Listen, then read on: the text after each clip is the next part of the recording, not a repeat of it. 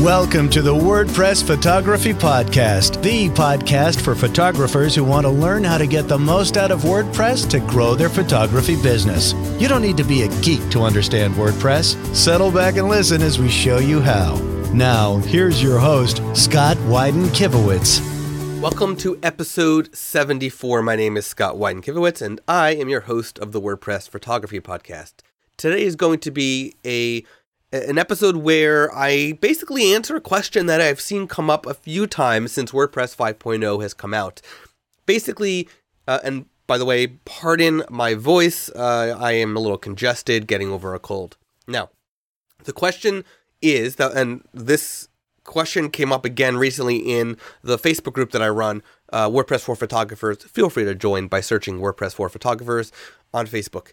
Now, uh, the question basically is about the that photographers have been clicking the preview link after creating a page or a blog post or something like that, and the preview would load, and either what was edited on the page or post is not showing on preview, or preview is coming up white with nothing.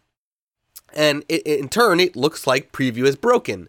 Now, here's what happened preview was completely redesigned code wise when uh, Gutenberg, Project Gutenberg, was included in WordPress 5.0. The new block editor has a brand new preview function as well. So, uh, if you are noticing that preview is broken and you are using WordPress 4 point something and you're using the Gutenberg plugin, then just disable the Gutenberg plugin and try the the original preview, the classic preview function.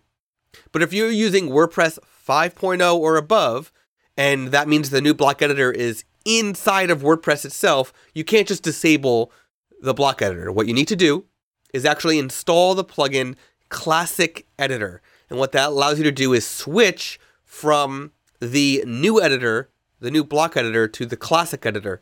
And then when you switch, you can then try the classic preview function, which is available when you're using the classic editor.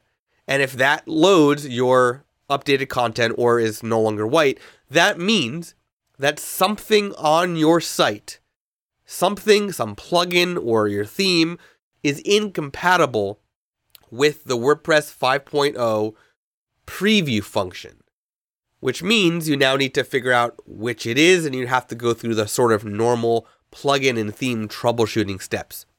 To quickly summarize that step, those steps, you have to temporarily change your theme to see if your theme is the thing that's con- conflicting. And if it is, you now know you need to address that with your theme developer.